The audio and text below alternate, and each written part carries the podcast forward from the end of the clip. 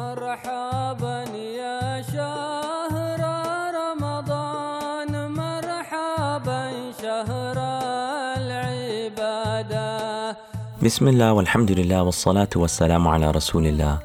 They say just as our bodies need nourishment to survive, our souls need to be nourished as well. But the question is, how often do we feed our souls? Welcome to Soul Food, a podcast about spiritual refinement. My name is Amjad Tarsin, and I invite you to embark with me on this journey inward to work on our souls. Assalamu alaikum and Ramadan Mubarak to you all. We ask Allah subhanahu wa ta'ala to make this the most blessed Ramadan of our lives thus far, and that Allah subhanahu wa ta'ala makes it a Ramadan of openings, a Ramadan of turning back to Him, a Ramadan of realization of our servitude, so that we attain spiritual gifts from Him. Bi'idhnillahi ta'ala. May Allah subhanahu wa ta'ala make it a source of happiness for all of you, and may we all be assisted by Allah in our fasting and in our praying and in our recitation of the Quran. This is a new Ramadan and a very different kind of Ramadan in many ways. And even though outwardly things are different, it's really important to know that Allah's mercy cannot be limited. It's not limited in the way that outward things are limited. It's not limited by the fact that we might not be able to pray Taraweeh together in the masajid. We might not be able to get together and have iftar the way that we used to. So even though these things have changed outwardly, the month of Ramadan still comes with the same gifts and opportunities. We just have to do our best and to be ready for them. And then that readiness, it begins in the heart and then it translates into action. So, inshallah, in this first episode titled Counsel, we're going to cover the importance of counsel, what that really means, and we'll look at the rights of Allah, of His book, His messenger, and the entire Ummah. And then finally, we'll look at the compassion of the companions, radiallahu anhum ajma'een.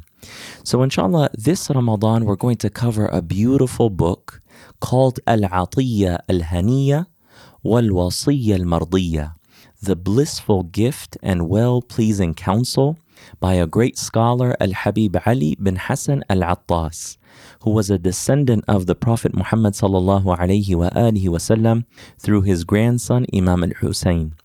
This book is really amazing because he breaks it down into small sections and he focuses on these really pure pieces of advice that they're really straight and they're to the point and straightforward and easy to understand, but it has a lot of value in the refinement of our soul, in the beautification of our character. So, a lot of the book just focuses on working on ourselves and our interactions with others as part of the spiritual purification process. The author begins the book with a hadith that encompasses the topic of the book. So he really begins talking about what he is trying to do at the very beginning of the book. And he starts it off with this hadith, which shows how important it is to counsel one another and to be sincere in all of our relationships. And the hadith is that the Messenger of Allah sallallahu said, "Ad-dinun nasiha." Religion is sincere counsel. And nasiha, this word, and we often hear it and use it as a word that means giving advice. But what it really means is that it, it is desiring all good for the one who you are directing the nasiha towards. That you want every kind of goodness for that person. So we often translate that as advice or counsel, but it's something that starts in the heart and is really the basis of the relationship of wanting good for the one you're directing nasiha towards. So, this means that when you're successfully living up to the principles of this religion, when you're really committed to fulfilling the beauty and the depth of what we're commanded to do, and you have true and sincere connections to all those who have rights upon you, that the way that it manifests is that you're sincere in all of your relationships and you give the rights to all those who have rights upon you. So, really, you're putting everything in its proper place. So the Prophet ﷺ, when he said, Ad-dinun nasiha, religion is sincere counsel, one of the companions asked, this nasiha, this sincere relationship is directed towards whom? Who is deserving of that nasiha in terms of the rights that they have upon you? And the Prophet ﷺ replied and he said, It is nasiha with Allah, with His book, His messenger, and the leaders of the Muslims and the generality. So it is nasiha directed towards Allah, His book, His messenger, and the leaders of the Muslims and the generality of Muslims. And this hadith is a sahih hadith narrated by Imam Muslim. So that brings us to the next point the rights of Allah, His book, His messenger, and the Ummah. This is important because the book begins with this sincere counsel and it all really ties back to connecting with Allah subhanahu wa ta'ala, fulfilling His rights upon you, fulfilling the rights that the Quran has upon you, fulfilling the rights and having nasiha with Allah's Messenger and beloved sallallahu alaihi wasallam, and then with the entirety of the ummah. So, what are the rights of Allah? What does it mean when you have nasiha with Allah? What are you really fulfilling? The scholars say it is belief in Him and His oneness, first and foremost belief in his attributes, the attributes that he possesses, subhanahu wa ta'ala, of absolute beauty, that he is the most merciful, he is the most generous, he is the most gentle, he is the most loving, subhanahu wa ta'ala.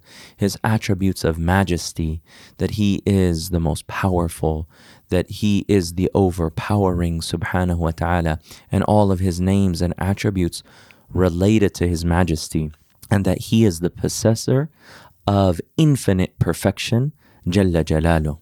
Another way to fulfill Allah's rights is knowing that He is completely exalted above any flaw, that no flaw could ever be attributed to Allah subhanahu wa ta'ala, and He is far above and beyond that, Jalla Jalalu. Another meaning is that you fulfill his rights upon you through being obedient to him and avoiding the things that he's prohibited. And then lastly, being sincere in all that you do, seeking his noble countenance, seeking his love and his good pleasure and his contentment, subhanahu wa ta'ala. The next thing that we have to have nasiha with, as mentioned in the hadith of the Prophet, sallallahu alaihi wasallam, is the Quran. And how do we fulfill the rights of the Quran and we're sincere in our relationship with the Quran is that it is believing that the Quran is Allah's word. Believing that everything in the Quran are the words of Allah subhanahu wa ta'ala. Having reverence for the Quran and realizing it is unlike created speech. It's absolutely unlike created speech. And that the Quran is full of meanings and blessings and light and guidance, and that it is the words of Allah subhanahu wa ta'ala that transforms and purifies and heals the hearts. Another meaning of that is that you give the Quran its right in recitation and contemplation. That when you recite the Quran, you recite it properly. You give every letter and every vowel its proper right and that's known as the science of tajweed. And that you also contemplate it properly when you're reciting it. It's not that you just recite the Quran, that it sounds beautiful and that's all, but rather that you think about its meaning. What is Allah subhanahu wa ta'ala telling me? What does Allah subhanahu wa ta'ala, what is He guiding me towards, and so forth. And then lastly, acting according to its commands.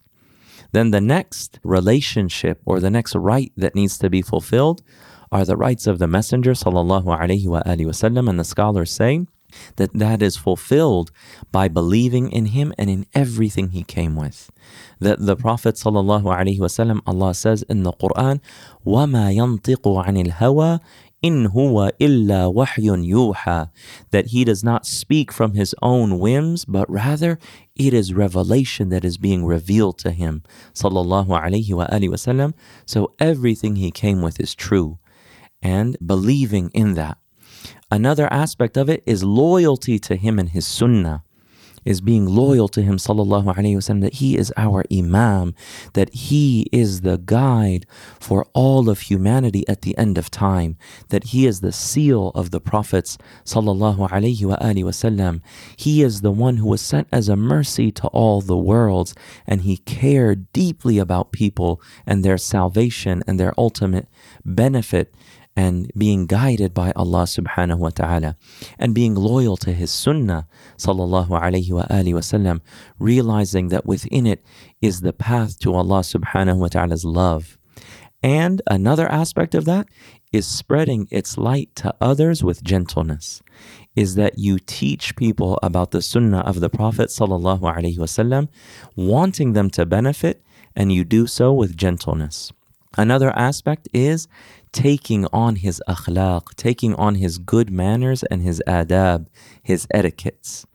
Another way to fulfill his rights, sallallahu wasallam, is loving his family and his companions, salawatullahi wa alayhi wa ala alihi wa ashabihi ajma'een. And then lastly, avoiding any deviation or innovation from his way not leaving his way or deviating from his path in any way whatsoever. And that's a broader conversation. And the sunnah of the Prophet wasallam, it applies in every time and every place, but it requires knowledge and understanding to do that properly and with the proper balance. The last category are the leaders of the Muslims in their generality being sincere, having this nasiha towards the leaders of the Muslims is through assisting them in truth. Is that wanting those who are in positions of governance or leadership, whatever it may be, that you assist them by showing them the truth and guiding them to the truth and reminding them of the truth. Following their orders, that's another aspect of it, that there needs to be stability and there needs to be balance in society, and by following the laws and their orders, that's achieved. Another is reminding them with gentleness that they're human beings too and they're not free from error. They can make mistakes.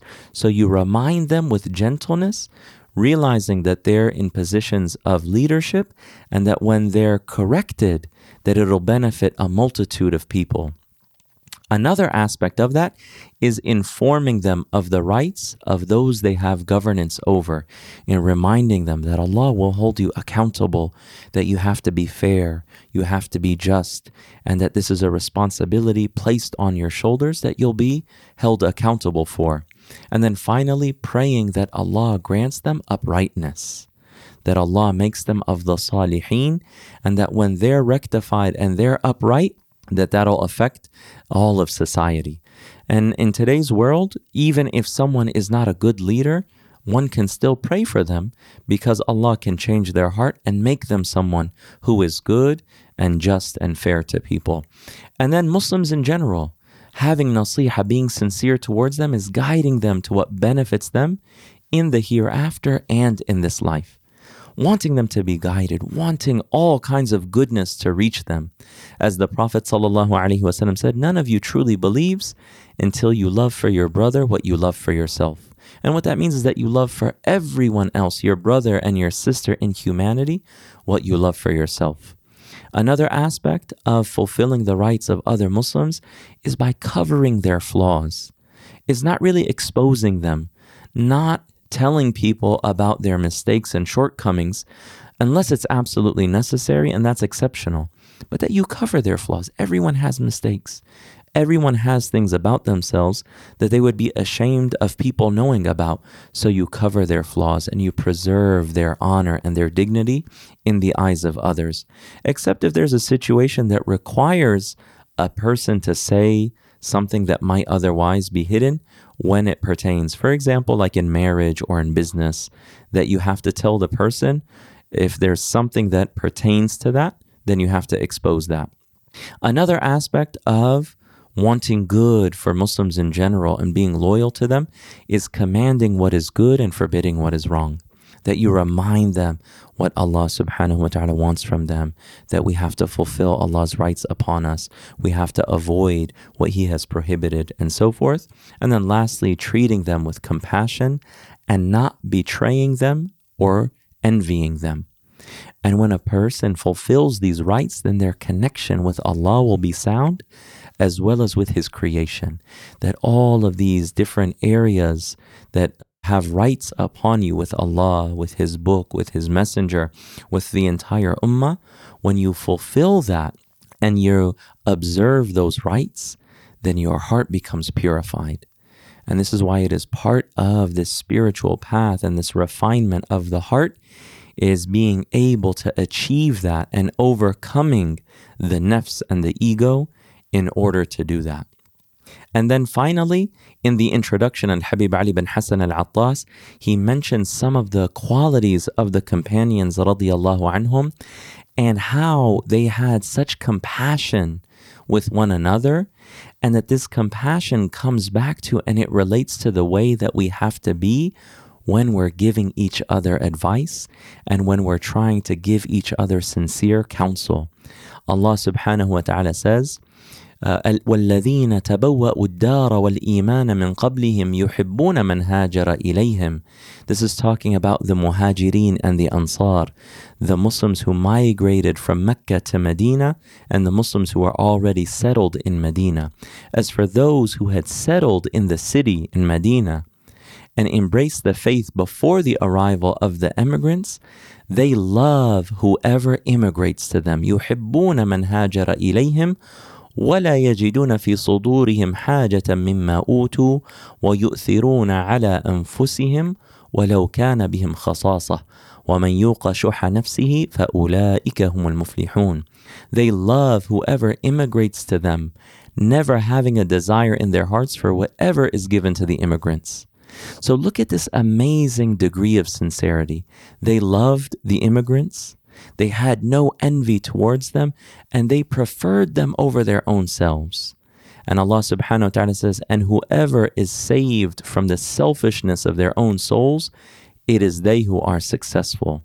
So it shows how that love that you have for others is a way to overcome the selfishness of your own soul.